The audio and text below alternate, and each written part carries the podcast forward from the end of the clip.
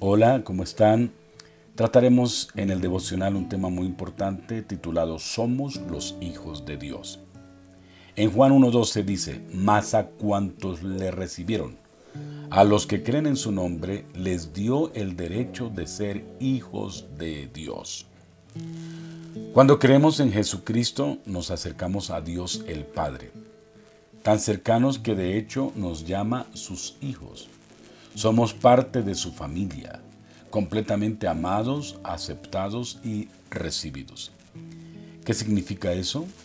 Significa que tenemos que experimentar la misma relación de amor e intimidad que Jesús compartió con el Padre. Romanos 8:15 dice, y ustedes no han recibido un espíritu que los esclavice al miedo. En cambio, recibieron el Espíritu de Dios cuando Él los adoptó como sus propios hijos. Ahora podemos llamarlo Padre. Debemos puntualizar esto. El llamarlo Abba Padre lo escuchamos primero de los labios de Jesús cuando él oraba en el jardín de Getsemaní.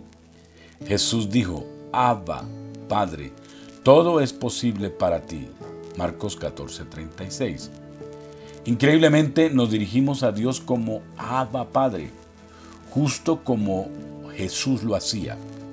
Le hablamos a Dios como Jesús lo hizo.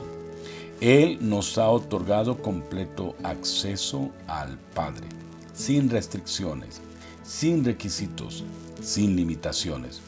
Tenemos entrada, somos aceptados, hay pertenencia. Hasta el punto de que podemos orar abiertamente, Abba Padre igual como lo hizo Jesús. Compartimos la relación de intimidad, amor y unión que el Padre y el Hijo han tenido por toda la eternidad. Jesús, el Hijo Divino por naturaleza, te invita, por regalo, por gracia, a participar en su vida de amor con el Padre. Todo esto lo que has recibido al entrar en su familia lo puedes disfrutar permanentemente. Así de grande es tu pertenencia. Así de segura está tu identidad. Dios el Padre te da la bienvenida en su casa.